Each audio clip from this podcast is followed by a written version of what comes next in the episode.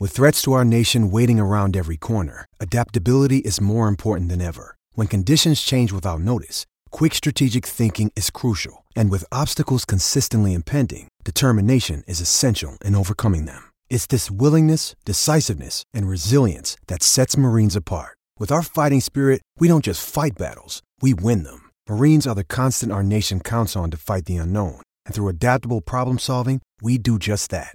Learn more at marines.com.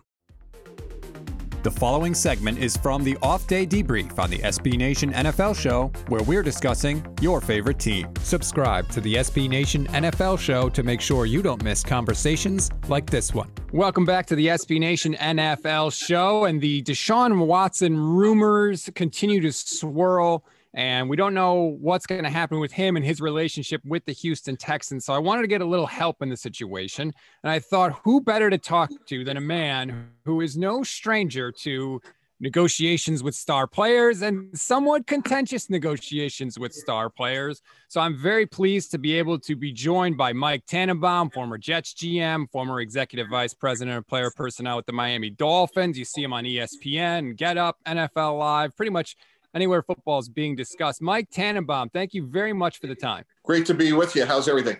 Okay, I want to do something different with you with this Houston situation, if I could, if you'll indulge me. I want to make you the Texans, and I will play the part of Deshaun Watson because I think this thing could get really hairy really quickly. But you're obviously way better at this than I am, and I feel like it'll be a fun thing for the listener to try to go at it from this perspective, if you'll indulge me.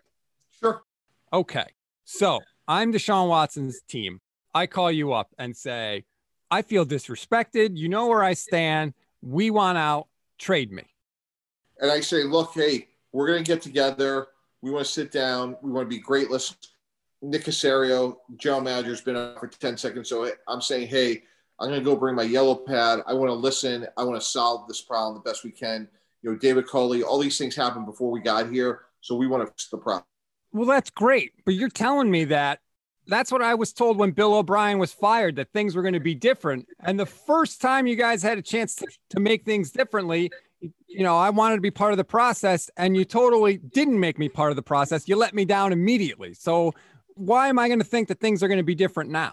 We weren't part of those conversations and we want to be held accountable to what we tell you. And we want to tell you that we're going to start fresh and we want to accomplish everything we can on and off the field together for the next 15 years. So we want to have success on the field and make you fulfilled off the field. Well, Cal McNair was part of those discussions. He's still there. And he's empowered us to make all the decisions. So hold us accountable. That's our job. And we expect you at the appropriate time and place to play quarterback. Um, we're going to run this franchise, and you're a huge part of it. You know that sounds good, but I think I'm just I think I'm just done. I th- I don't want to play with you guys anymore. There's a reason I took all my Texan stuff out of my social media you you got to get me out of here. Trade me right now. Not, we have no interest in doing that. You're a Houston Texan. You signed a contract back in September for six years. That has to mean something. And um, unfortunately, you know, we can't trade you. But what we can do is we can work really hard to try to solve this. Well, if you say that, then I'm going to go public and say I'm not playing for you ever again. You know, we'd be disappointed if you did that, but you're a Houston Texan, and we're excited about what we could accomplish together.